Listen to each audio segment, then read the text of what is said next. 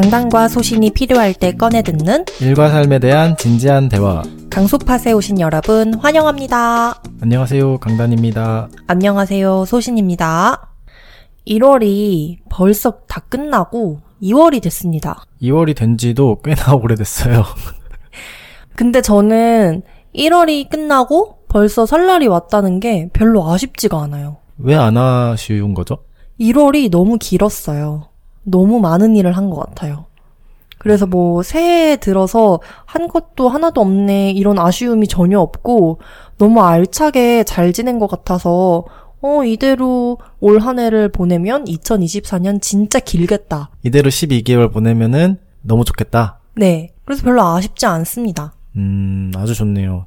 작년 말 2023년 마지막을 다 읽은 책 정거장이라는 행사로 엄청 잘 마무리했었잖아요. 로그아웃 아일랜드 친구들 그리고 일리라는 친구와 함께 준비했던 행사인데 중고책을 소재 삼아서 이틀 동안 진행했던 작은 행사였어요. 저희가 요즘 또 만나서 두 번째 다 읽은 책 정거장을 또 준비하고 있어요. 두 번째 다 읽은 책 정거장은 뭐가 다른가요? 어, 제일 크게 다른 건 저번 행사는 로그아웃 아일랜드 친구들이 운영하고 있는 공간에서 진행이 됐는데 이번에는 어, 작은 배 사무실에서 열릴 예정이에요. 와! 로그아웃 아일랜드, 그러니까 줄여서 롤랜드라고 하는데, 롤랜드 공간은 좀 아늑하고 따뜻하고 좀 더 사적인 느낌이 나거든요. 그런데 작은 배 사무실은 좀 더 빛이 많이 들어오고 밝고 말소리가 많아도 자연스러운 그런 공간이잖아요. 그래서 좀 공간 색깔에 맞게 다른 기획의 행사가 되지 않을까 기대하고 있습니다. 아, 밝은 책 정거장을 만드는 4명이서 요즘 미팅을 저희 작은 배 사무실에서 하는데 제가 그때 옆 테이블에 앉아서 제 할 일 하고 있잖아요. 네. 아, 들으면서도 제가 아, 속으로 대박인데? 어, 이번 행사 대박인데? 이랬나요? 원래 제일 신나는 게 행사 직전인 것 같아요. 행사를 준비할 때. 왜냐면 행사 당일에는 좀 정신이 없기도 하고, 끝나면 아쉬운 마음이 드는데, 준비할 때는 기대만 되잖아요. 그래서 지금 좀 신난 상태고, 대략 3월 말에 지금 진행을 할 예정이거든요. 근데 좀더 구체적인 내용이 정해지면 말씀드리고 싶었는데, 너무 신이 나서 준비하고 있다는 얘기 먼저 강소판에서 전하게 됐습니다. 네, 조만간 이제 좀 자세한 내용을 알려주시겠죠? 아마 곧 공지가 나가지 않을까 싶습니다. 기다릴게요. 제가 다 읽은 책 정거장 준비를 하고 있다면 강다님도 새로운 행사 준비 중이시잖아요. 아, 저는 그 글 쓰는 블로그 만들기 2기 모임을 준비하고 있는데 거의 한 달 전에 글 쓰는 블로그 만들기 모임을 진행을 했는데 다섯 분 모두가 이제 개인 블로그를 성공적으로 잘 만들었죠. 네. 참여해주신 분들도 꽤 만족하신 것 같아요. 그 저도 그때 모임에 참여하면서 저만의 블로그를 만들었거든요. 어, 물론 작은 배 블로그에도 꾸준히 글을 발행하고 있었지만 저의 이름만을 건 공간에 꾸준히 기록을 쌓아간다는 게 또 새로운 느낌으로 다가왔어요. 전 너무 만족스럽더라고요. 그러니까 제가 이걸 무슨 뭐 기수제로 만들려고 한 건 아니었는데 같은 주제로 두 번째 모임을 하다 보니까 이제 이기라고 했고 음, 제가 생각했을 때 가장 좋은 플랫폼, 가장 좀 저렴하게 그리고 가벼운 마음으로 시작할 수 있는 플랫폼으로 했는데 어, 가능하면은 좀 선택지를 드리는 것도 좋겠다 해서 이번에는 플랫폼 세 가지를 좀 소개를 드리고 그 세 개 중에 원하시는 걸로 사용할 수 있게 옆에서 내가 좀 보조하는 역할을 하면은 어떨까 해서 조금은 더 알차게 준비를 해본 것 같습니다. 어, 지난 1기는 당일 한 번만 참여하면 블로그를 완성할 수 있는 형태의 모임이었는데 이번에는 모임이 2회에 걸쳐서 진행이 될 예정이에요. 저는 그것도 기대가 되는 게 원래 저번에 예정 시간이 2시간이었잖아요. 근데 사람들이 어, 난 어떤 글을 쓰고 싶은지 왜 도메인 이런 걸 골랐는지 막 이런 얘기를 하다 보니까 시간이 꽤 오버가 됐어요. 그래서 이번에는 좀 2회로 늘어난 만큼 모임에 함께 해주신 분들이랑 이야기도 많이 할 수 있을 것 같아서 기대가 됩니다. 그러니까 제가 혼자 말만 해도 어, 시간이 너무 훌쩍 가버려가지고 저번에 일기도 말은 2시간이라고 했지만 사실 3시간 조금 넘게 하고 끝났었죠. 음, 저는 근데 이거 좋은 것 같아요. 일단 진행해보고 또 참여하신 분들의 피드백을 받고 저희도 나름의 회고를 거친 후에 조금씩 발전하는 거. 너무 좋아요. 계속 나아져야죠. 그, 이 블로그 만들기 모임을 온라인으로 열어달라는 댓글이 계속 보이더라고요. 근데 그분들께는 꼭 말씀드리고 싶은 게 온라인으로 어떻게든 잘 준비해서 해볼 예정이고, 음. 어, 그리고 오프라인 모임을 먼저 해보는 이유가 또 온라인으로 준비를 하는 거는 또 다를 거라는 생각이 있어가지고 내가 하고 싶은 말이 뭔지 이런 걸 더 다듬고 좀 컴팩트하면서도 좀 정확하게 잘 전달할 수 있는 좀 그런 자신감이 가득 찰 때 그때 온라인도 해보고 그리고 자료집도 좀 만들어보고 네, 그럴 계획이 있습니다. 이렇게 저희가 모임을 열심히 진행을 하고 있는데 모임 주제를 정할 때 진짜 고민을 많이 해요. 저희 두 사람이 진심을 담을 수 있는 것인가, 정말 의미 있는 내용을 참여하시는 분들에게도 전달할 수 있을 것인가 고민을 많이 하지만 또 그보다는 빨리 실행하려고 노력하는 게 저희가 식당 문을 닫고 벌어들이는 수익이 지금 유일하게 모임에서 나오고 있기 때문이에요. 솔직하게 말씀드리면. 지금 이대로 간다면 얼마나 생존할 수 있을 것인가. 우리의 생활비와 이 작은 배 사무실의 월세를 감당하며 얼마나 살아남을 수 있을 것인가 한번 계산해 봤잖아요. 저희가 일단 보유하고 있는 현금을 제대로 한번 계산을 해봤고, 어, 이제 그 현금 중에서도 유동적으로 사용할 수 있는 현금을 좀 확실하게 알고, 저희가 지금 고정으로 나가는 또 비용이 뭐 월세, 전기세, 뭐 식비, 생활비로 나눠본 거죠. 저희가 만약에 수익을 전혀 내지 않으면 앞으로 10개월을 살아남을 수 있더라고요.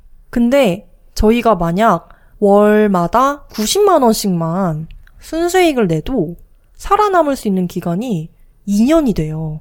올해 안에 우리가 유의미한 수익 구조를 만들지 못하면 아 사무실 문 닫아야 할 수도 있겠다. 음. 아, 저희는 물론 뭐 집에서 그냥 글을 쓰면 되지만 이 사무실이라는 공간은 정리해야 될 수도 있겠다 뭐 이런 얘기를 나눴죠. 강다님과 제가 이제 책상에 앉아서 노트북을 앞에 두고 이걸 실질적으로 계산을 해보고 나니까 엄청나게 큰 동기부여가 되더라고요. 그렇다고 해서 막 아무 모임이나 열자, 아무 책이나 내자, 이런 게 아니라 손님들이 좋아해 줄 만한, 그러면서도 우리가 열정을 다해서 제공할 수 있는 모임이나 컨텐츠를 좀 속도감 있게 해보자. 막 이런 열정이 불타는 음, 그런 계기가 되기도 해서 괜찮은 것 같습니다. 저희 할 수 있겠죠? 네, 올해 안에 일단 승부를 보는 걸로 한번 해보시죠. 그래서 결론은 강소파 들어주시는 친구분들 잘 부탁드린다. 그냥 좋아요 하트 버튼 하나 누르는 게 감정적인 도움이 아니라 진짜 사람을 살리는 길이라고 알고 계셨으면 좋겠어요. 아, 정말 농담이 아니고 저희한테 직접적으로든 돈을 지불하지 않으셔도 저희에게 보내주시는 모든 리액션이 진짜 도움이 됩니다. 작은 출판사를 일으켜 세우는 거는 바로 당신입니다. 진심입니다. 아, 그리고 오늘 14화부터 지난 2주 동안 여러 채널에 남겨주신 강소팟에 대한 의견은 에피소드 후반부에 전해드릴 예정입니다. 오늘은 특별히 작은 배 메일로 도착한 강소팟 후기를 준비했는데요. 에피소드 후반에 소개할 예정이니까 끝까지 들어주세요. 한 개인이 일과 삶을 항해하는 방식. 강소팟 14화는 작은 배 인터뷰입니다. 오늘 모신 손님은 베를린에 사는 타악기 연주자 고민혜 님인데요. 제가 짧은 소개를 준비했는데 한번 들어보시겠나요? 네. 민혜님은 20년 가까이 클래식 타악기를 연주해 왔습니다. 한국에서 음악 공부를 하시다가 8년 전에 베를린에 위치한 한스 아인슬러 음악학교에 입학하였고 지금은 대학원 석사과정을 마친 후 베를린을 중심으로 프리랜서 타악기 연주자로 활동하고 계십니다. 3년 전부터는 미네코라는 이름으로 유튜브 채널을 운영하고 있기도 합니다. 무엇보다도 미네님은 제 친언니세요. 아시는 분들은 다 아시겠지만 제가 언니를 참 좋아하거든요. 두 살밖에 터울이 안 져서 제가 어렸을 때부터 언니의 영향을 많이 받기도 했고 언니지만 앞에 앉아 있는데 이런 말을 하는 게 참 민망한데 아주 멋진 친구라고 생각하면서 지내고 있습니다. 그 강소파 듣고 계신 분들한테 짧게 한번 인사 남겨주세요. 네, 안녕하세요. 제 이름은 고민혜입니다. 앞서 소시님이 소개해 주신 대로 저는 타악 연주자로 활동하고 있습니다. 그럼 타악기 연주자라고 하면 대체 어떤 걸 연주하는 걸까요? 모든 악기를 다 연주합니다. 정말 두드릴 수 있는 드럼 같은 악기도 되지만 저희가 책상을 두드리는 것도 소리를 내는 것이기 때문에 악기로 생각하면 악기가 어. 되는 거고요. 몸을 두드리는 body percussion이 될 수도 있습니다. 어, 그럼 뭐까지 두들려 보셨나요?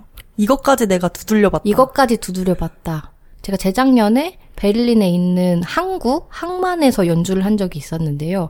보통 항만에는 쇠로 만들어진 고철 쓰레기들이 엄청 많아요. 음. 연주자들이 퍼포먼스를 하면서 그런 것들을 연주하고 리듬을 만들어내는 뭐 그런 것도 해봤고요. 어. 제 몸을 치는 것은 기본이고요. 어, 정말 다양한 일을 합니다. 원래는 베를린에 살고 계시잖아요. 네. 고향인 제주도로 약 한 달간 방문을 오신 건데 어떠세요? 좋으세요? 어, 너무 좋죠. 저 이제 오늘로 제주도에 온 지 벌써 일주일이 딱 되었는데, 시간이 가는 게 너무 아쉽고, 울 것 같으신가요? 아, 조금 슬픈데, 네, 그래도 남은 시간 알차게 잘 쓰고 가려고 합니다.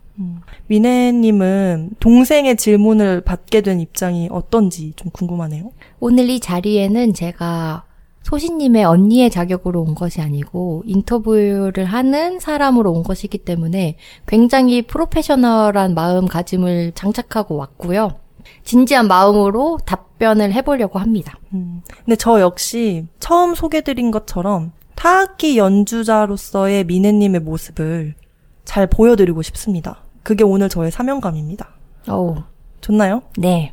어, 첫 질문으로는 그 미네님의 음악 커리어 시작을 묻고 싶었어요. 음악을 처음 시작하게 된 그 중학생 시절의 미네님 이야기를 좀 듣고 싶습니다. 제가 이 질문지를 받고 생각을 정말 많이 했었는데, 제가 왜 타악기를 배우고 싶었는지, 강한 이끌림을 느꼈는지 저도 잘 모르겠어요. 오, 근데 확실한 것은 중학교에 진학을 하고 오케스트라에서 타악기 연주를 하면서 너무너무 즐겁고 재밌더라고요. 음, 계속 지속해서 할 수 있겠다라는 자각도 하지 못한 채로 푹 빠졌던 것 같아요. 남들이 저를 어떻게 봤는지는 모르겠지만 저는 제가 느꼈을 때 이제야 스틱을 막 잡고 시작을 했음에도 불구하고 제가 재능이 있다고 생각을 했어요.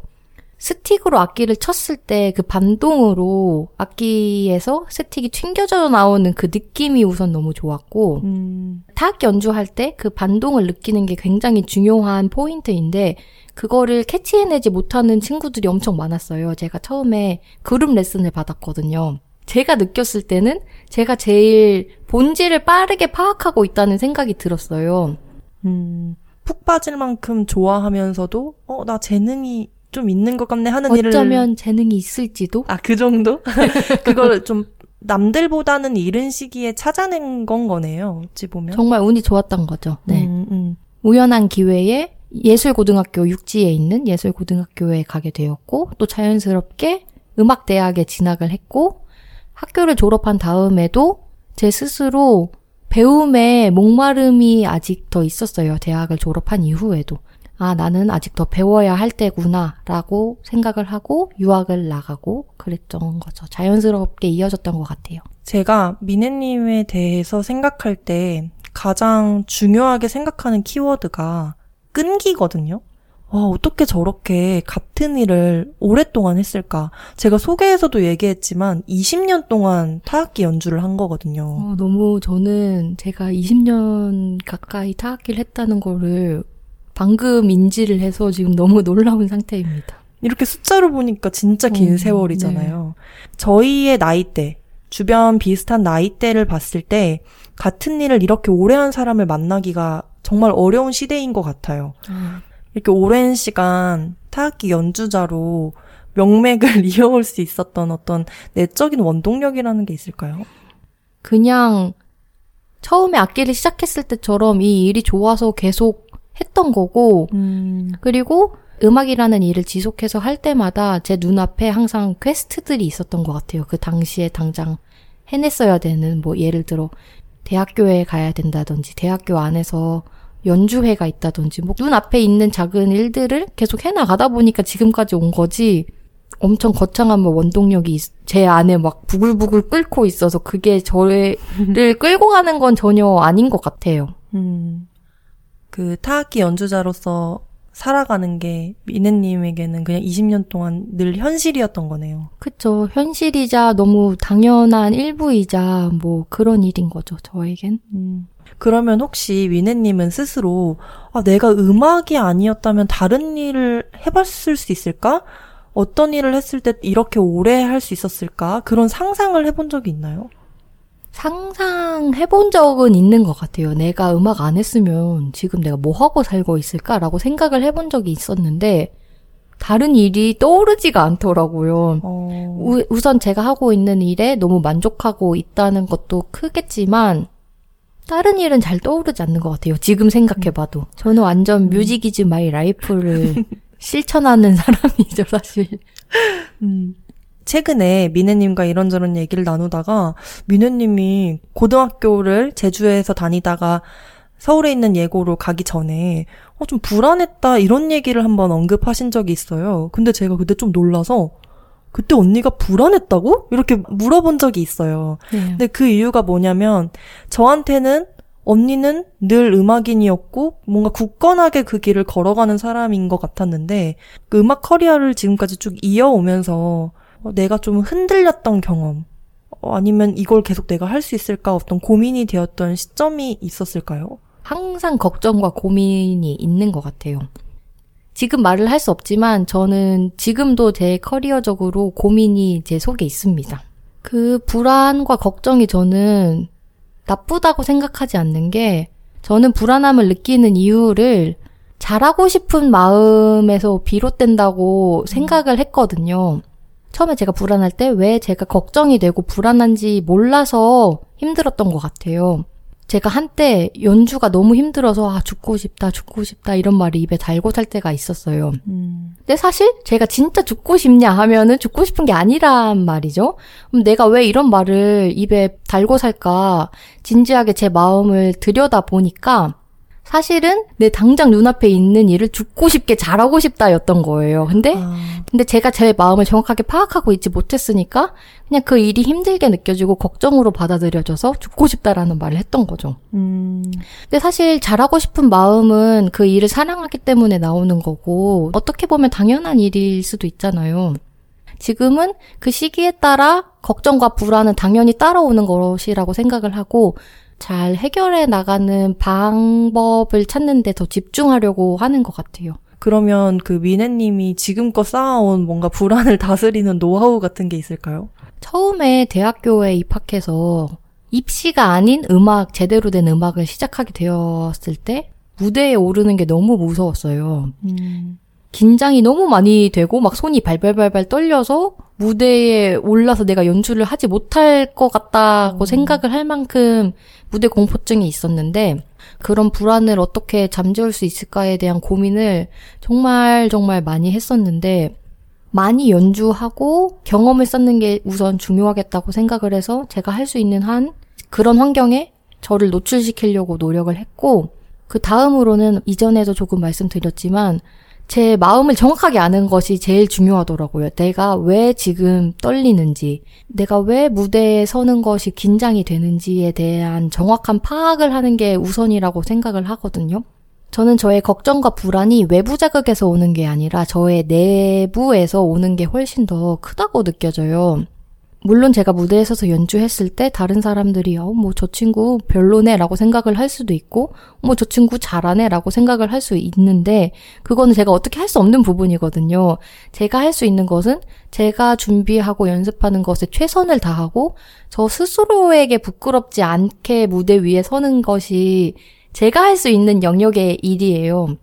그래서 제가 걱정하거나 불안해하는 것은 내가 정말 지금 최선의 준비를 하고 있나 보통은 그런 것 때문에 제 걱정이 많이 오는 것 같아요. 음, 음. 어찌 보면 미네님은 본인이 컨트롤할 수 있는 것에 더 집중하려고 하시는 것 같아요. 네, 근데 사실 이것도 많은 경험에서부터 온 것이지 처음부터 제가 외부 자극에 엄청 강력한 뭐 정신력의 사람이어서 그랬던 게 아니라 어느 순간 깨달았던 것 같아요. 아, 이게 내가 할 수 있는 것과 컨트롤 할 수 없는 것에 대한 그 경계가 분명해지고, 아, 그렇다면 내가 지금 해야 될 것은 무엇인가, 내가 어떤 것을에 더 집중을 해서 최선의 아웃풋을 낼 것인가에 음. 더 집중하게 됐던 것 같아요. 음. 저희가 서울에서 같이 살 때 독주회를 이렇게 서포트하는 프로그램이 있었는데 거기에 미네님이 몇 번 지원하셨었죠? 세 번 아마 지원했을 거예요. 네. 근데 아마 떨어졌던 날이었어요. 근데 그날 저한테 속상하다고 이야기하면서 근데 괜찮아 한 번 더 할 거라고 될 때까지 할 거라고 저는 늘 될 때까지 하는 편이에요. 뭐든지. 어, 음악계 특히 클래식 음악계는 기회가 적은 업계이기 때문에 더 그렇게 좌절하거나 거절당하는 경험들이 미네님의 삶에 꾸준히 있었을 것 같은데, 근데 그럴 때 그걸 좀 넘어서는 다음 단계로 나아가는 그런 방법이 있을까요? 뭐 시험을 봤는데 부정적인 평가를 받았다든지 입시는 운이 좋게 대학은 한 번에 갔지만 무언가 한 번에 이루지 못하는 경험을 음악적으로 여러 번 했었어요. 하지만 결과적으로 문을 계속 두드렸을 때 문이 항상 열리는 경험을 했었단 말이죠. 아, 결과적으로 문이 열리더라.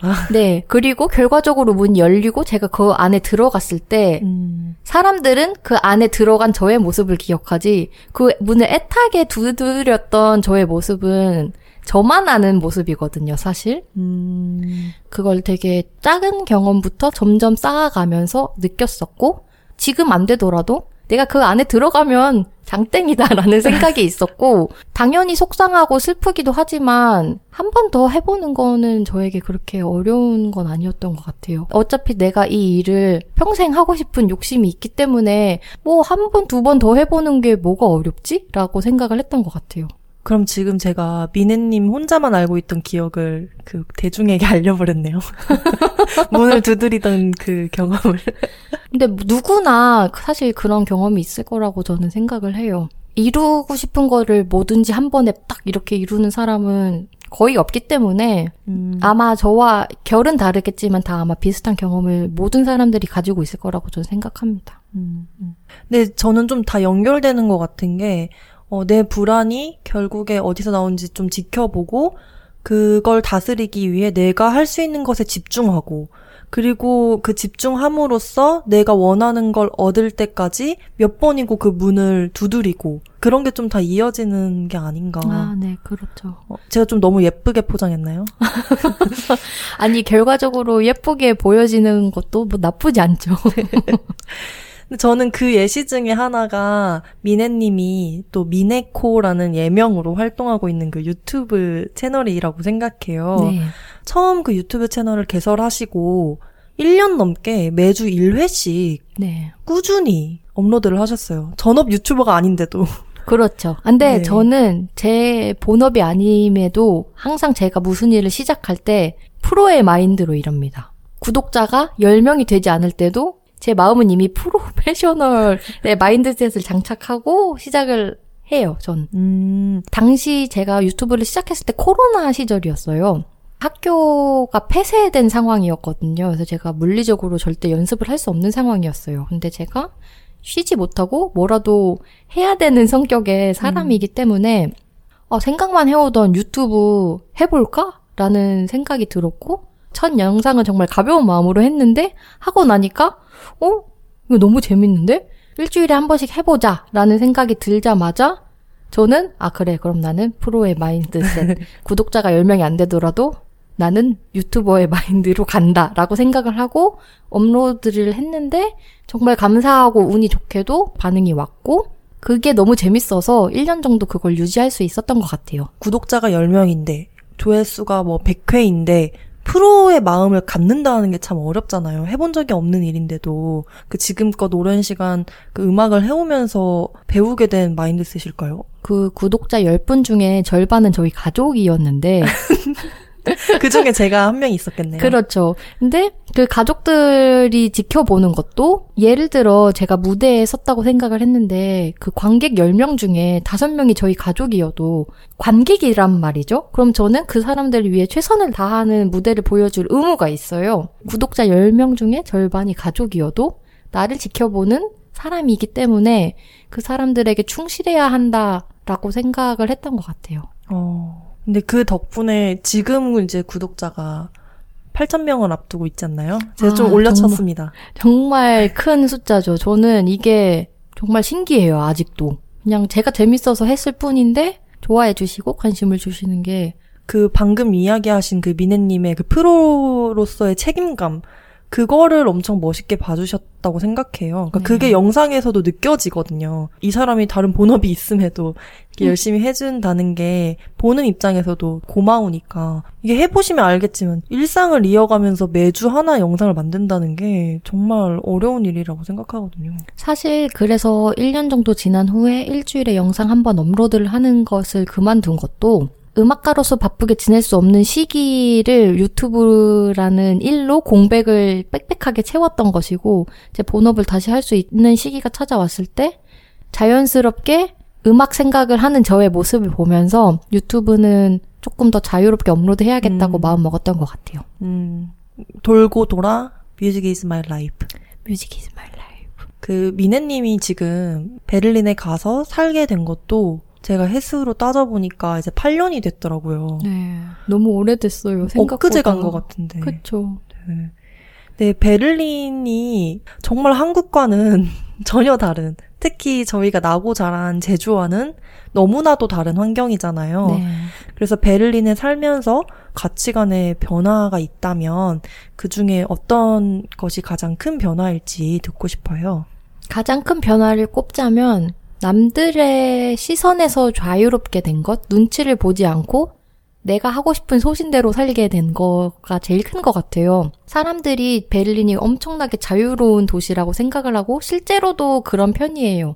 인종도 엄청 다양하고 뭐 사랑을 하는 방식도 엄청 다양하고 독일 사람들도 베를린은 독일이 아니다. 베를린은 베를린이다라고 하거든요. 음, 이렇게 자유로운 도시이기 때문에 제가 영향을 받은 것도 있겠지만 제가 처음에 독일에 갔을 때 한국 사회를 떠난 한국인으로 처음 살게 되었고 그렇지만 독일 사회에 흡수되지 못하는 엄청 완벽한 이방인이라고 제 스스로를 느꼈던 시기가 한 2년 정도 있었어요. 음, 그 언어도 힘들고 아는 사람도 많이 없고 문화도 다르고 내가 완벽한 타인이라고 느껴서 베를린에 살면서도 베를린에 속한 구성원이라고 느끼지도 못했단 말이죠. 그래서 제가 눈치 볼 이유가 없었어요. 그 누구의. 눈치 볼 대상이 없었네요. 네, 눈치 볼 대상이 없으니까 제 스스로가 엄청 자유로워지는, 완벽하게 자유로워지는 경험을 처음 해본 거예요. 남들의 눈치를 보지 않게 되니까 내가 그럼 진짜 원하는 게 뭔지, 음, 내가 진짜 하고 싶은 게 뭔지를 자연스럽게 하게 되더라고요. 행동도 그렇고, 입는 것도 그렇고, 진짜 중요한 결정을 내릴 때에도 중심을 나에게 두고 그렇죠. 수 있게 됐다는 거죠. 네. 그러면 클래식 연주자로서는 어떨지 저는 그것도 궁금해요. 네. 유럽은 클래식의 본고장이다 이렇게 하니까 연주자로서 살아가는 데 있어서도 좀 차이를 느끼시지 않을까 싶어서요. 좀 궁금합니다. 유럽 시장 중에서도 독일이 클래식 음악 시장이 정말 큰 편이에요. 예를 들어서 정말 정통 클래식 뭐 베토벤 연주라던가 많은 사람들이 아는 차이콥스키 같은 오케스트라 연주를 가도 늘 관객들은 연주자를 기다리고 있고요. 베를린에서는 엄청 다양한 분야의 음악이 연주가 되는데 관객들은 연주자를 기다리고 있어요. 그 연주자를 기다리고 있다는 게 관객석이 항상 찬다는 거죠. 아, 정말 소수의 사람들이 음악을 듣는 장르라도 객석이 늘 어느 정도는 차는 편이에요. 어, 아예 그 소비되는 수준이 다른 거네요. 네, 훨씬 소비가 많이 되기 때문에 공급도 많이 되는 거죠. 그래서 외국인으로 사는 저 같은 연주자에게도 연주의 기회가 많이 오는 것 같아요. 주로 어떤 연주나 어떤 프로젝트들을 많이 하시는지 궁금해요. 음, 저는 생계형 음악가기 때문에 어떤 사람들은 정말 정통 클래식 무대에 서는 것이 정답인 것처럼 이야기하는 사람들이 있어요. 그것만이 되게 귀한 것처럼.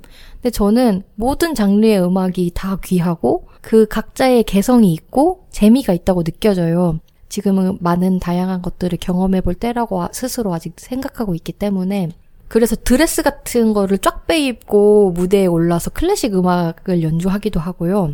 엊그저께 작곡된 현대 음악 무대에 올라서 현대 음악 연주를 하기도 하고 한 시간 동안 즉흥 연주를 하는 뭐 컨템포러리 재즈 같은 무대에 올라서 재즈 연주를 가끔 하기도 하고요. 음. 연주자로서의 기능을 넘어서서 퍼포머로서 조금의 이야기를 한다거나 아니면 조금 연기가 가미된 연극 형태의 음악을 하기도 하거든요.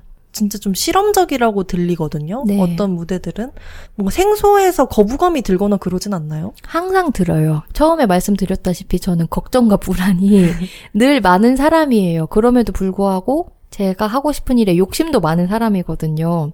저는 저와 타협을 했어요. 내 욕심을 채워야 어느 정도 행복한 사람이구나를 깨달으니까 그렇다면 이 불안도 내가 안고 가야 된다가 되는 것이거든요. 근데 이렇게 아까 얘기해 주신 막 한 시간 동안 즉흥 재즈를 한다?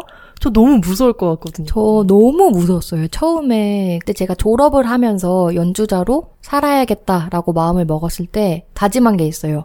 어떤 연주 제안이 오더라도 앞으로 한 3년 정도는 무조건 예스를 하자. 무조건 아. 하겠다. 그런 시기라고 저는 생각을 했어요. 뭔가 연주자로서 돈을 많이 번다거나 안정적인 길을 선택할 수 있었다면 아마 프리랜서 음악가가 되겠다고 생각하지 않았을 것 같아요. 왜냐면 많은 사람들이 오케스트라 연주자가 되기를 바라는데 그 이유가 안정적으로 월급을 받으면서 음악 생활을 정년 때까지 채워서 할 수 있기 때문이거든요. 근데 저는 원하는 음악의 방향성이 그것과는 좀 달랐기 때문에 프리랜서의 길을 가겠다고 제 스스로 결정을 했거든요. 근데 어, 유럽을 무대로 클래식 연주자로 살아가고 있다는 건 어찌 보면 배우가 할리우드에 진출하고 아이돌이 되겠다고 한국에 와서 오디션에 지원하고 저는 이런 거랑 비슷하다고 생각하거든요. 그러니까 그만큼 어찌 보면 클래식 연주자로서 갈 수 있는 가장 큰 무대인 거죠. 그렇게까지 생각을 해본 적은 없지만, 네. 지금 좀 그렇습니다. 부끄러워하고 네. 계시네요.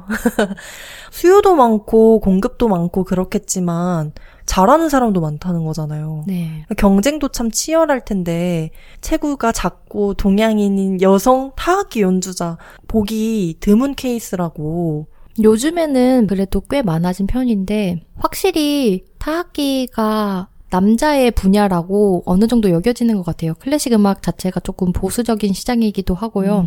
제가 처음에 독일에 갈 때 한국보다 조금 더 열린 것들을 많이 기대하고 갔던 점이 확실히 있어요. 근데 독일에 오랫동안 살면서 느낀 것은 사람 사는 곳은 다 똑같다 였는데 아마 그 독일 많고 많은 오케스트라 안에서 여자 연주자는 정말 손에 꼽을 거예요. 아, 특히나 저는 겉보기에도 명확하게 너무나 명확한 외국인이기 때문에 네, 어떻게 하면 내가 내 경쟁력을 가질 수 있을지에 대한 고민을 많이 했던 것 같아요. 사실 그 답은 엄청 간단하더라고요. 잘하면 됩니다. 실력으로 누른다. 실력은 기본인 것이 잘하는 사람들이 너무나 많기 때문에 그 사이에서도 나만의 경쟁력을 가지는 게 중요하지 실력은 기본으로 가져가는 거거든요. 음, 저는 그렇게 음. 생각을 해요. 지금 프리랜서로 일을 하시면서 보통 일을 어떻게 얻으세요? 처음 1, 2년이 굉장히 저에게 힘들었던 시기였던 것 같아요. 제가 독일에 딱 떨어지자마자 정말 저는 nobody였거든요. 아무도 저를 알아주는 사람이 없고 내가 어떻게 해야 살아남을 수 있을까에 대한 고민이 정말 많았어요.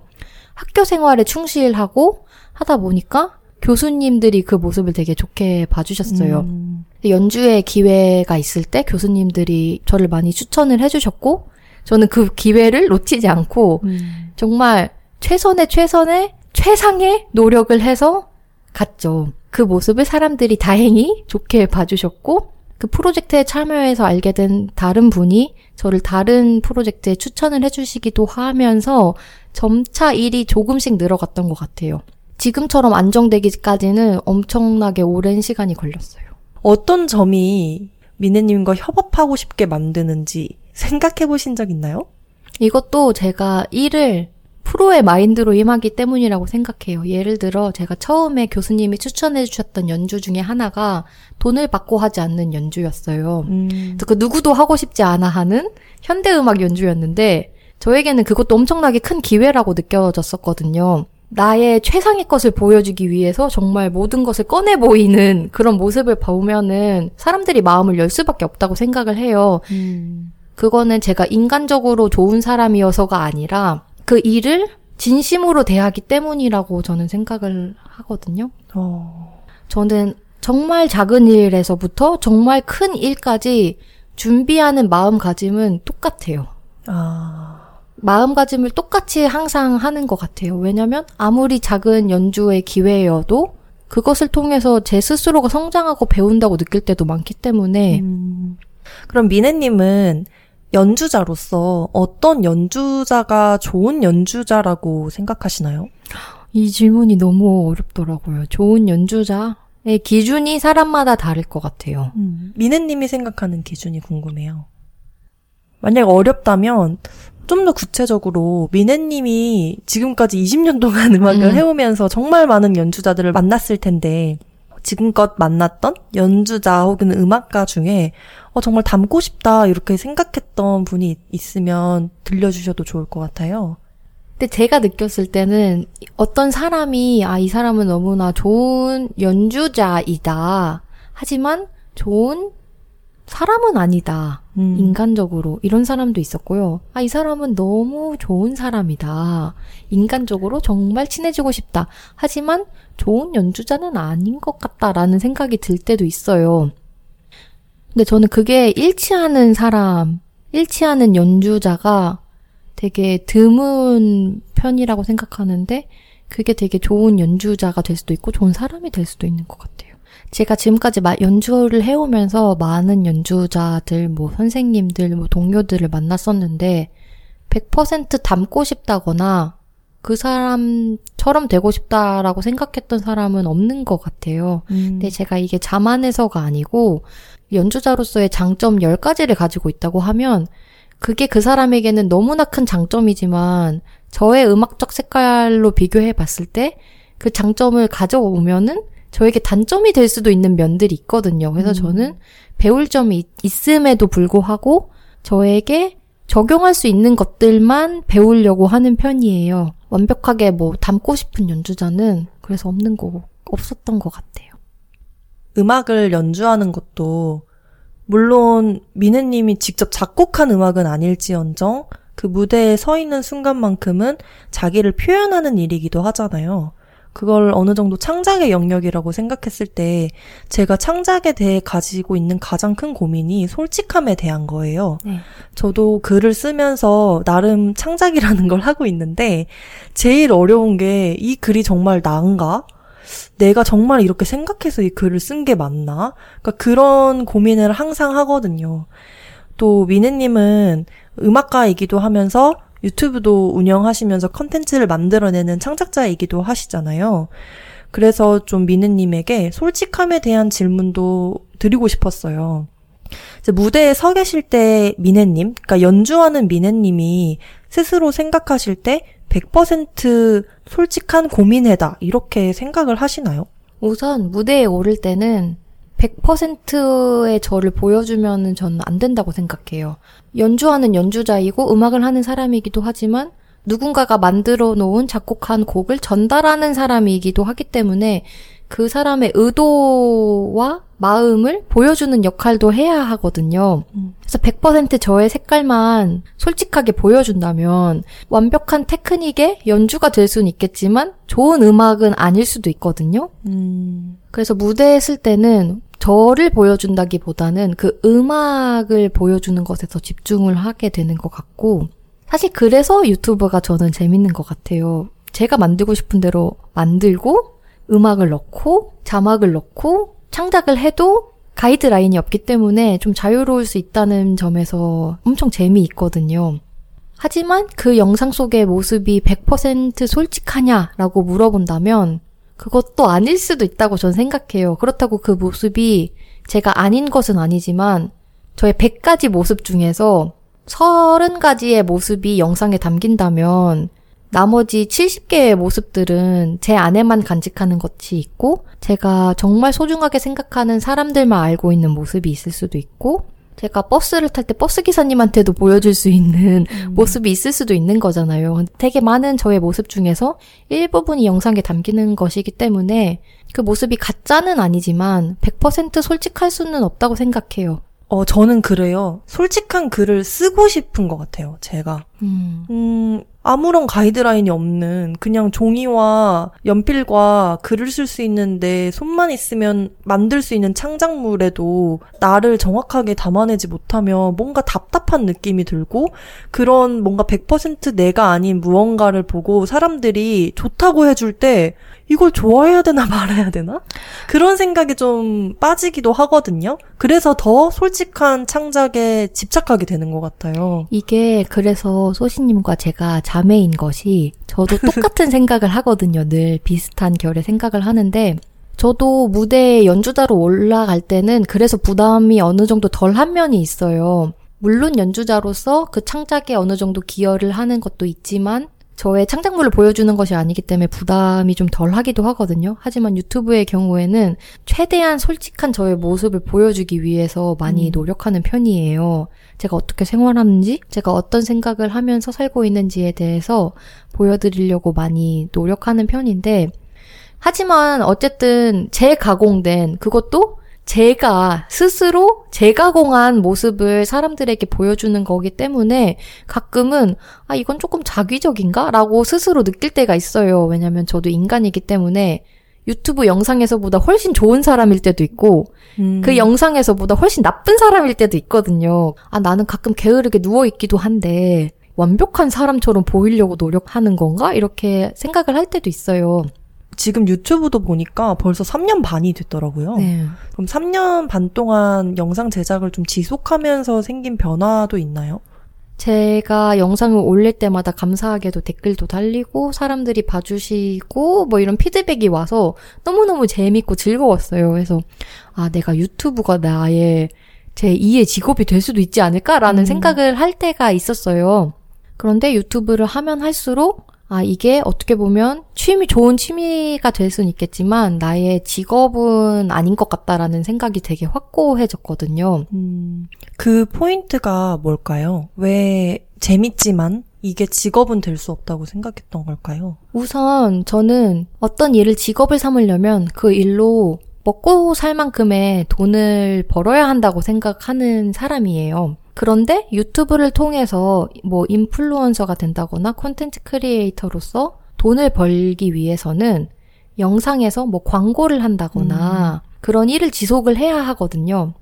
제가 유튜브 처음 시작했을 때 광고 제안이 들어왔을 때가 생각이 나는데 그때 제가 돈도 받지 않고 가족들에게 굴비 세트를 보내주신다는 이야기에 혹해서 광고를 했어요. 그리고 저한테 그런 기회가 왔다는 것도 너무 신기하고 음, 너무 재밌는 마음으로 처음에 광고를 한 세네 번 정도는 했었던 것 같아요. 유튜브를 시작하고. 근데 그 일을 하다 보니 어느 순간 제가 조금 거짓말을 하고 있다는 생각이 들었어요. 정말 솔직하게 말하자면.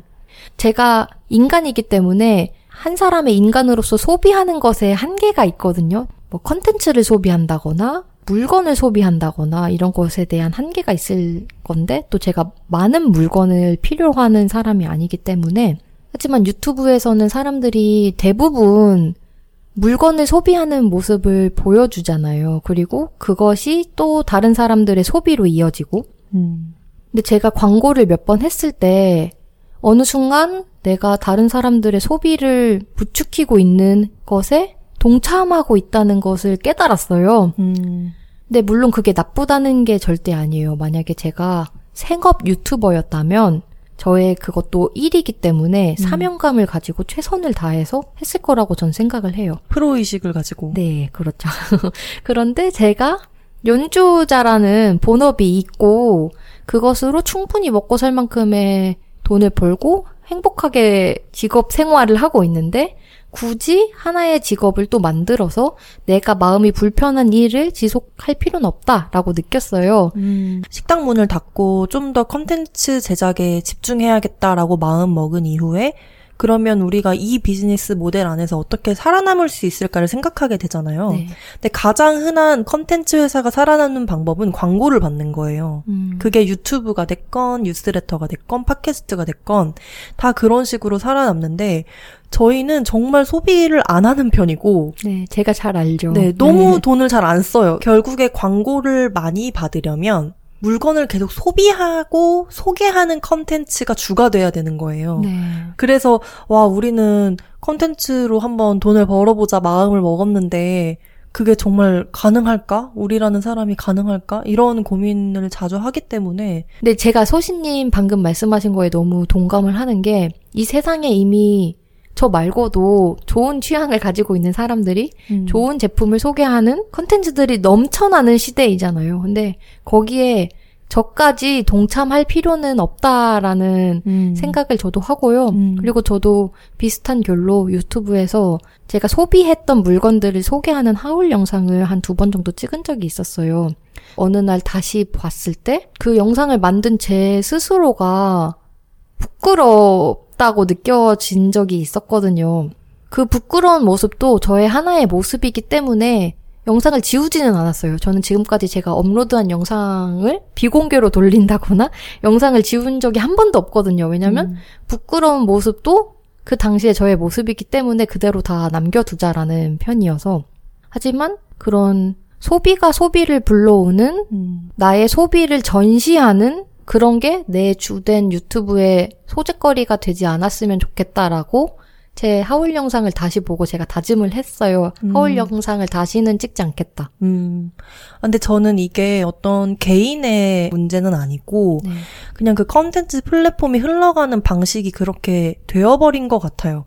소비를 추천하고 좋은 물건을 제안하는 식의 영상들이 돈이 되니까 더 고퀄리티로 만들어지고 그럼 더 노출이 많이 되고 컨텐츠 플랫폼 안에 그런 류의 영상들이 어, 많아지게 된 거죠. 네. 저도 비슷해요. 그런 거에 뭔가 동참하고 싶지 않으면서도 그럼 우리 정말 어떻게 돈 벌까? 그러니까 진짜 그런 고민을 많이 합니다. 음. 이게 내 직업이고 생계가 달린 문제라면은 또 다른 이야기가 되는 음, 거죠. 근데 맞아요. 조금 더 건강한 방식으로 방향으로 물론 광고를 받거나 그럴 수 있다고 전 충분히 생각을 하거든요. 제 미래에도 제 결과 맞는 좋은 고객님들을 만난다면 음. 문의가 있다면 할 의향도 충분히 있어요. 근데 그게 내가 나아가고자 하는 그 방향과 잘 일치하는가 음. 뭐 그런 게 많이 중요하다고 좀 건강한 길로 가는 것이 중요하다고 생각을 합니다. 음.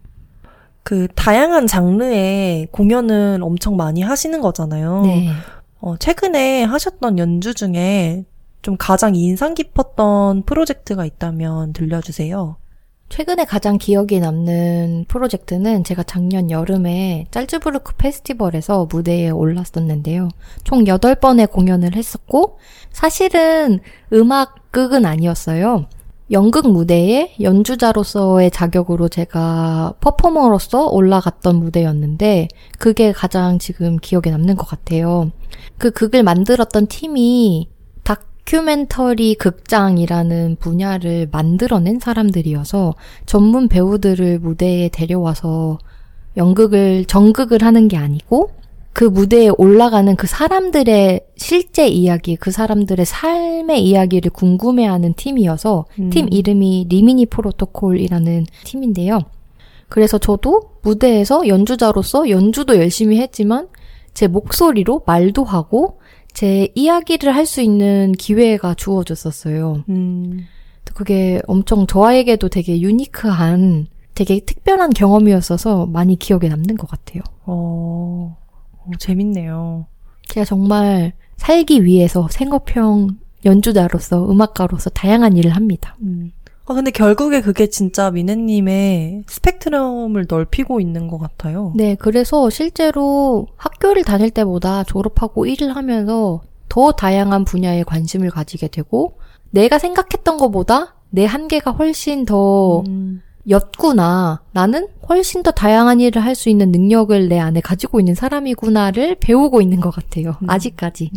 그럼 그런 미네님이 또 어떤 음악을 평소에 듣는지도 좀 궁금해요. 아. 클래식 연주자가 또 클래식만 들으려는 법은 없을 것 같고, 아. 또그 미네코 채널에 가끔 그 스포티파이로 만든 음악 playlist를 업로드하는 걸로 알고 있거든요. 네. 네, 평소엔 좀 어떤 음악을 들으시나요? 저는 정말 장르를 불문하고 다양한 음악을 듣습니다. 클래식 음악도 듣고요. 혼자 밤에 이렇게 누워가지고 피아노 곡을 듣다가 또르르 눈물을 흘리기도 하고 감성에 젖어서 베를린이 워낙 테크노 음악으로 유명하기 때문에 테크노 음악을 들으면서 혼자 뭐 댄스 댄스 뭐 이렇게 하기도 하고요. 음, 요즘에는 컴퓨터 음악에 엄청 빠져 있어서 뭐 미디 음악 같은 것들을 많이 듣기도 하고 뭐 한때는 뭐 아프리카 전통 음악에 빠지기도 했었어요. 왜냐면 아프리카 전통 음악 리듬 타악기 리듬이 너무 흥미롭고 완벽하게 그 사람들처럼 익힐 순 없겠지만 내가 그거를 좀 어느 정도 이해를 했을 때 그 베이스를 가지고 있는 작곡가가 작곡한 곡을 조금 더 이해할 수 있지 않을까라는 생각에서 음, 많이 듣기도 하고요.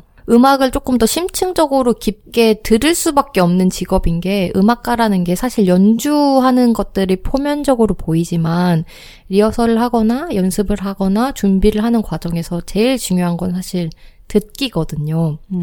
내가 나를 객관적으로 잘 들을 줄 알아야 성장을 조금 더 잘 할 수 있고 내가 또 같이 연주하는 다른 타인의 연주 소리를 정확하게 듣고 있어야 서로 좋은 피드백을 주고받을 수 있기도 하고요. 음, 그리고 또 다양한 분야의 연주를 하다 보니까 상대적으로 그 프로젝트들을 준비하다 보면 그것에 관련된 음악을 공부하듯이 듣기도 하고요. 어, 최근에는 뭐 집중해서 듣고 있는 음악이 딱히 떠오르진 않는데 이번에 제주도에 오면서 제주 민속 음악 같은 거에 소시님도 아시겠지만 초등학교 때 뭐 니영 나영 뭐 이런 거 배우잖아요. 느영, 나영, 둘이 동실 뭐 이렇게 배우 거요. 네, 배우잖아요. 근데 그때는 아무 생각 없이 그런 노래를 불렀었는데, 최근에 들어서, 특히 이번에 제주도에 와서, 뭔가 제주도의 음악에 리듬 같은 게 있나? 뭐 이런 게 궁금해지기도 하고 그렇습니다. 오, 음악은 그냥 미느님을 따라다니는 거네요. 제주도에 오면 제주도만.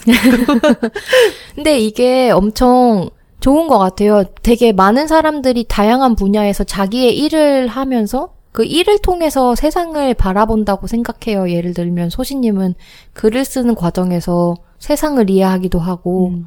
그 과정에서 어떤 것들을 바라보는 시선이 바뀌기도 할 텐데 제 눈앞에 껴있는 그 선글라스의 필터가 음악이라는 필터로 세상을 바라봐요. 그래서 이 일을 이해할 때, 아, 내가 연습할 때 이런 과정으로 했던 것과 비슷한 결의일까? 라는 음. 식으로 음악의 필터를 끼고 세상을 바라보는데 그 필터가 음악이어서 나랑 잘 맞고 참 다행이다라고 생각하는 편이에요. 미네님은 지금의 삶에 대한 만족도가 참 높으신 것 같아요. 좋아하는 일을, 그러면서 또 잘하는 일을 일찍이 찾았고, 그리고 그걸 쭉 공부하다가 지금은 이제 생업으로 또 돈도 벌고 계시니까 네. 전반적인 만족도가 참 높으신 것 같은데 20년 동안 음악을 해왔지만 최근 몇 년이 그 직업인으로서의 음악가인 것 같고 그 전에는 쭉 공부를 해오신 거잖아요. 네. 그래서 저는 그 감극도 조금 느끼시지 않았을까 싶어요. 네. 달리 말하면 이제 돈을 벌어야 하는 또 생업이 된 그 이후에 음악을 바라보는 시선이 바뀐 부분이 있지 않을까? 이런 추측을 제가 해봤어요. 어떤가요? 사실 바라보는 시선은 비슷한 것 같아요. 아까 말씀드렸다시피 제가 생업형 연주자로서 되게 다양한 분야의 연주를 하고 있다고 말씀드렸는데 제 주변 친구들도 사실 이걸 엄청 신기해요. 독일인 친구들도 어떻게 갑자기 즉흥 연주를 했다가 갑자기 음. 드레스 입고 이런 연주를 했다가 어떻게 그렇게 사냐 이렇게 얘기를 하는데 근데 그거를 못 견디는 사람은 이걸 못 하는 거거든요. 음. 근데 저는 생업으로서의 연주도 항상 진지한 마음으로 임하고 아무리 사소한 일에서도 뭔가 배울 수 있다고 믿기 때문에 정말 돈을 벌기 위해서 간 연주에서도 느끼는 점이 항상 있더라고요. 아, 그러면 공부던 생업이던 음악을 대하는 그 미네님의 마음의 본질이 변하지 않는 거네요. 네, 본질은 항상 변하지 않는 거죠. 이 연주에선 내가 배운 게 없지만 같이 연주한 사람이 너무 좋았다거나 음. 뭐 어떤 식으로든지 간에 좋은 점을 찾으려면 찾을 수 있기 때문에 그럼 미네님은 10년 후에도 여전히 미네님이 음악을 하고 계실 것 같은가요? 그럼 30년째인데? 20년이란 말을 계속 하실 때마다 제가 흠칫흠칫하게 되는데 하고 있을 것 같아요. 근데 뭐 제가 껍데기는 달라질 수 있을 것 같아요. 연주자가 아닐 수도 있고 직업인으로서 음악인이 아닐 수도 있을 거라고 생각하거든요. 왜냐면 어쨌든 몸을 쓰는 직업이고 언젠가 체력적 그 한계가 올 거라고 생각을 하기 때문에 다른 방향으로 음악을 할 수도 있겠죠. 왜냐면 요즘 100세 시대인데 제가 지금 다른 일을 선택해서 하더라도 10년, 20년 다른 직업인으로 살 수 있는 나이잖아요. 하지만 제가 만약 다른 직업을 선택해서 다른 직업인으로 산다고 하더라도 음악은 취미로서라도 제 옆에 남아있지 않을까라는 생각이 들었어요. 음. 그러면 오늘 대화 나누면서 어땠는지 간단하게 소감 한번 들려주세요. 우선 이렇게 제 이야기를 할 수 있도록 팟캐스트에 초대해 주신 강단님과 소신님께 너무 고맙다고 이야기를 하고 싶고요. 강단님과 소신님이 저는 굉장히 멋있는 사람들이라고 생각하는데 사람마다 쿨함의 정의가 다를 것 같아요. 근데 저는 늘 쿨하다고 멋지다고 생각하는 사람의 기준이 뭐 외적으로 뭐 옷을 잘 입는다거나 뭐 자기 자신을 꾸미는 게 아니고 솔직한 사람, 꾸밈 없는 사람, 음. 내 자신을 보여주는 것에 두려움이 없는 사람, 내가 하고 싶은 일에 조금 더 욕심을 내고 그 방향으로 나아가려고 하는 사람을 쿨하다, 멋지다라고 생각하는데 저는 두 분이 정말 소신 있게, 강단 있게 자기들의 일을 하려고 하는 것이 멋지다고 생각합니다. 그래서 이렇게 멋진 두 분이 저를 초대해 주셔서 너무 기뻐요. 아, 너무 감사합니다. 지금까지 정말 제가 좋아하는 친구분들, 사장님들 강소팟에 많이 모셨지만 오늘 제가 정말 친언니 미네님 인터뷰하면서 이렇게 미네님의 이야기를 깊게 들어보려고 내가 이 강소팟을 하나보다 이런 생각했어요. 어, 너무 감동이에요. 들어주신 분들에게도 감사와 한마디 한번 해주세요. 아, 이렇게 팟캐스트를 들어주셔서 너무 감사하고, 강소팟 많이 많이 사랑해 주셨으면 좋겠습니다. 아, 저희 막 그런 얘기도 했잖아요. 이게 기약 없는 이야기긴 한데, 언젠가 다음에 또 미네님이 어, 베를린으로 돌아가셨다가 한국에 오셨을 때, 작은 배 사무실에서 공연도 한번 해보면 좋겠다 이런 얘기 했잖아요. 네, 기약 없는 게 아니고 저는 이미 아, 계획을 세우셨나요? 네, 계획을 세웠고요. 저는 보통 한 1, 2년 추후 계획을 항상 세우고 살기 때문에 내년 이맘때 뭐 겨울쯤 한국에 와서 연주를 하겠다고 사실 저는 거의 통보식으로 얘기를 했는데 기약이 없다고 해서 지금 못을 받겠습니다. 아, 너무 좋아요. 네. 그때 직접 만나 뵐 수도 있겠네요. 이 팟캐스트 들어주신 강소파 친구들이 이제 미네님의 연주를 볼 수 있는 그날까지 제가 파이팅. 열심히 해보겠습니다. 감사합니다. 오늘 나와주셔서 정말 정말 감사합니다. 감사합니다. 강수파 친구들이 남겨준 댓글을 한번 읽어보겠습니다. 먼저 그 스포티파이에 남겨주신 댓글인데요. 저희가 지금까지 스포티파이에 이렇게 많은 댓글을 남겨주신지 몰랐어요. 너무너무 깜짝 놀래서 지난 댓글들을 몽땅 가져와 봤습니다. 먼저 12화 계획에 대한 강단과 소신 에피소드에 풀비 소정님이 남겨주신 댓글을 읽어보겠습니다. 공감과 위로가 되는 에피소드였어요. 계획보다 목적을 떠올리고 2024년 12월에 내가 어떤 모습이면 좋을지를 떠올리며 느슨하게 시작해 보려고요. 하나하나 사소한 실천도 해보고요. 샌드위치도 맛있게 먹었었는데 두 분이 하시는 전시나 재미있는 기획을 직접 보러 2024년에도 꼭 다시 방문하고 싶어요. 재밌는 에피소드 감사하고 계속 응원할게요. 네잎글로바를 남겨주셨습니다. 저희가 12화 에피소드에서 한 명은 완벽한 P, 한 명은 완벽한 J로서 계획에 대한 또 서로 다른 생각들을 좀 허심탄회하게 나눴었잖아요. 음, 저는 완벽한 P가 아닙니다. 아, 아, 죄송합니다. MBTI 싫어하시는 강단님께 제가 결례를. 14화에서 이야기 들려주신 민혜님도 이 에피소드를 정말 재밌게 들었다고 하시더라고요.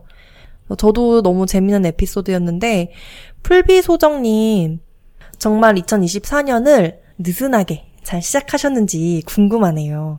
만약 그러지 못하셨다고 하더라도 이제 설날이니까 오늘부터 느슨하게 시작해보시면 어떨까 생각해봅니다. 댓글 감사합니다. 꼭 다시 놀러 오세요. 다음은 13화 에피소드 소비에 대한 강당과 소신편에 무아님이 남겨주신 댓글인데요. 강단님의 바세린 바르는 법 브이로그에 등장할 때까지 숨 참기라고 남겨주셨네요. 저희가 이 에피소드에서 바세린을 엄청 예찬했잖아요. 네, 바세린 바르는 법은 사실 별게 없어가지고 아, 그래도 제가 무아님을 위해서 다음에 몰래 카메라를 이제 강단님이 아침에 얼굴에 바르실 때 쓱 한번 갖다 대보도록 네. 하겠습니다. 그러니까 바세린을 바를 때 그 저는 그 통을 그냥 손가락으로 이렇게 쓱 해가지고 일정량을 가져온 다음에 그거를 손바닥에 핀 다음에 그걸로 바르는데 음, 사실 이게 또 통 안에 손가락 계속 들어가면은 그게 또 오염이 되니까 안 좋다는 또 말이 있더라고요. 저희 엄마가 알려준 건데 바세린 박님이요? 그 부분에 있어서 조금 더 신경을 쓸 수 있으면 좋긴 할 것 같아요. 바세린 스푼 같은 거 하나 있으면은 다음은 그 10화 애호당 이윤슬 사장님 인터뷰에 반세호님이 남겨주신 댓글인데요. 윤슬 사장님께서 삶에 대해 얼마나 많은 고민을 하셨는지, 일과 배우자와의 관계에서 어떤 선택을 하셨는지, 진솔하게 공유해 주셔서 팟캐스트 듣는 내내 많이 배웠습니다. 작년에 올라온 에피소드이긴 하지만 이제라도 들어서 다행이라는 생각이 드네요. 러닝하면서 산책하면서도 듣고 있습니다. 팟캐스트로 소중한 가치 전달해 주셔서 감사합니다. 소신님, 강단님, 그리고 같은 에피소드에 또 레이지 소나기님이 남겨주신 댓글인데요. 소름! 처음 치즈레이지에 방문했을 때 창밖을 바라보며 샌드위치를 먹는데 지금 이 세상에 오로지 이 샌드위치와 나만이 있는 기분이어서 이것이 명상이로다 하면서 집중해서 먹었는데 이번 에피소드에서 샌드위치 명상 이야기를 해주셔서 반가웠어요. 이윤슬 사장님은 차 명상 브랜드 애호당을 운영하고 계시잖아요. 제가 그때 인터뷰를 준비하면서 레이지 소나기님이 언급 해주셨더니 이야기를 했었는데, 어, 물론 지금은 저희가 더 이상 샌드위치를 판매하지 않지만, 공간에서 글을 쓰고 책을 읽는 그 행위도 저희에게는 또 나름의 명상이 되는 것 같아서 좀 명맥이 이어지고 있는 게 아닌가 그렇죠. 생각을 해봅니다. 그리고 반세호님이 그 작년에 올라온 에피소드를 이제라도 들어서 다행이라는 생각이 든다고 하셨는데, 어, 저희가 만든 에피소드들이 사실 시간이 흐른다고 막 가치가 떨어지고 뭐 그런 컨텐츠는 아니라고 생각해요, 저는. 음, 그렇게 또 만들려고 노력도 하고 있고요. 네네.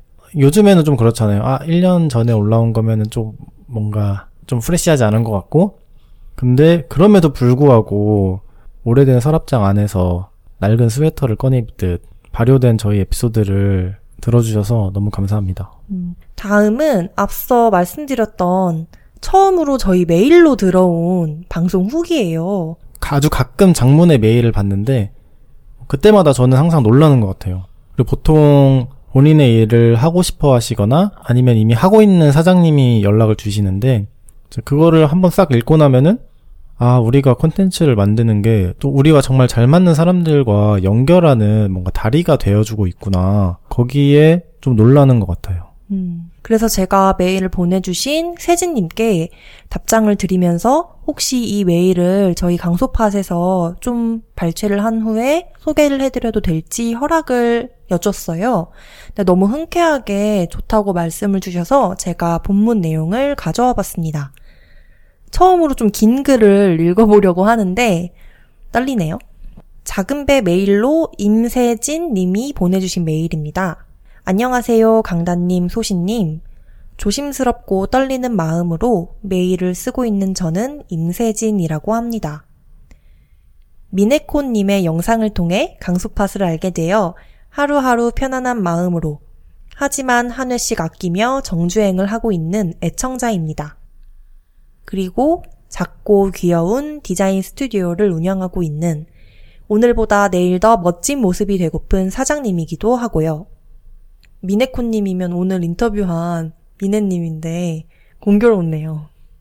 지금 운영하고 있는 디자인 스튜디오 아워아워는 Why Not Me에서 시작되었어요. 10년 동안 광고 대행사와 기업 인하우스 디자이너로 일하며 나의 일을 찾고 싶다라는 고민을 꾸준히 해왔습니다. 직업과 욕심 덕분에 청첩장을 스스로 만들게 되었는데 받아보신 지인분들이 본인의 결혼을 위해 한 분, 두 분 부탁하시는 게 아니겠어요? 그때 든 두 가지 생각은 이런 디자인을 좋아하는 사람이 나 말고 또 있구나. 와, 아, 잠깐만. 내가 찾던 그게 바로 이건가? 지금인가? 이럴 거면 진지하게 시작을 해볼까? 였습니다. 평소엔 생각과 고민이 너무 많지만 중요한 결정을 할 땐 빠르게 저질러버리는 성격 덕분에 바로 인스타그램 계정을 만들어 시안을 올렸고 계정 오픈한 지 4일 만에 첫 고객님이 찾아와 주셨습니다. 이렇게 갑자기 제가 꿈꾸던 누군가에게 필요한 공급자가 되어버린 거예요. 그렇게 회사 생활과 스튜디오를 6개월 동안 병행하다 사직서를 내게 되었고, 어느덧 스튜디오를 운영한 지 1년이 넘었습니다. 사실 그토록 원하던 프리랜서이자 자영업자의 삶이었지만, 나는 어쩌면 하기 싫은 일, 회사 생활을 하지 않기 위해 이런 삶을 꿈꿨던 게 아닐까 하며 지치는 순간이 오곤 합니다. 그렇게 무기력함에 허우적될 때 강소팟 8화 홍지원 사장님이 해주신 이야기가 큰 위로로 다가왔어요. 내가 좋았던 건 향초를 만드는 행위 자체나 향초를 만드는 직업 자체가 아니라 그냥 이 일을 하면서 사는 삶의 형태가 좋았던 것 같아요. 라는 부분에선 지금 하고 있는 고민에 대한 해답을 찾은 것 같았어요. 밝고 적극적인 에너지를 가진 강단님, 소신님을 보며 선한 영향력을 받고 계시다는 지원 사장님의 말씀에 저 또한 더 나아가자, 안일하지 말자, 라며 기분 좋은 자극을 받기도 했답니다. 혼자 일하기도 하고 주변엔 자영업을 하는 지인이 많지 않아 능동적으로 수동적으로 고립 상태였던 저에게 너 우리의 동료가 되라 라고 손을 건네주는 것 같은 에피소드였어요. 이렇게 길고 긴 메일을 쓰게 된 이유는 결국 고맙습니다 라는 한마디를 전하기 위함이었답니다. 홀로 고군분투하고 있는 외로운 사장님들에게 어깨를 내어주는 강소팟. 앞으로도 애정어린 마음으로 애청하겠습니다. 여기까지입니다. 다시 읽는데도 마음이 너무 따뜻해지네요. 해냈네요. 세진님의 이야기를 들어보면 왜 세진님이 강소팟 인터뷰들을 좋아해 주셨는지 너무 알 것 같아요. 저는 개인적으로 살면서 뭐가 제일 필요하냐, 내 삶을 지탱하기 위해 무엇이 가장 중요하냐라고 스스로에게 물었을 때 동료라고 생각하거든요. 근데 그 동료라는 게 꼭 같은 공간에서 같은 일을 나눠 하는 사람은 아니라고 생각해요. 어, 비슷한 삶의 방식이라는 태도를 가지고 살고 있는 사람이 이 세상 어딘가에 있다는 것만 알아도 저는 동료라고 느낄 수 있거든요. 강소팟 인터뷰에 나와주신 많은 분들을 세진님이 저는 동료라고 생각해 주신 것 같아서 너무너무 기뻤고 그 말은 세진님 역시 저희의 동료라는 거거든요. 그래서 이렇게 메일 보내주셨을 때 너무 행복했습니다. 정말 감사합니다. 화이팅! 댓글은 어, 뭐 애플 팟캐스트, 스포티파이, 유튜브 듣고 계신 플랫폼에 자유롭게 남겨주시고 그리고 조금 더 긴 사연과 방송 후기는 hey 골뱅이 작은배닷컴에 메일로 남겨주세요. H-E-Y hey 골뱅이 J-A-G-U-N-B-A-E.com 작은배.com입니다. 저희가 세진님 메일 받고 너무너무 좋아서 앞으로 우리를 위해서 사연 방송 후기 받아야겠다라고 생각하게 됐어요.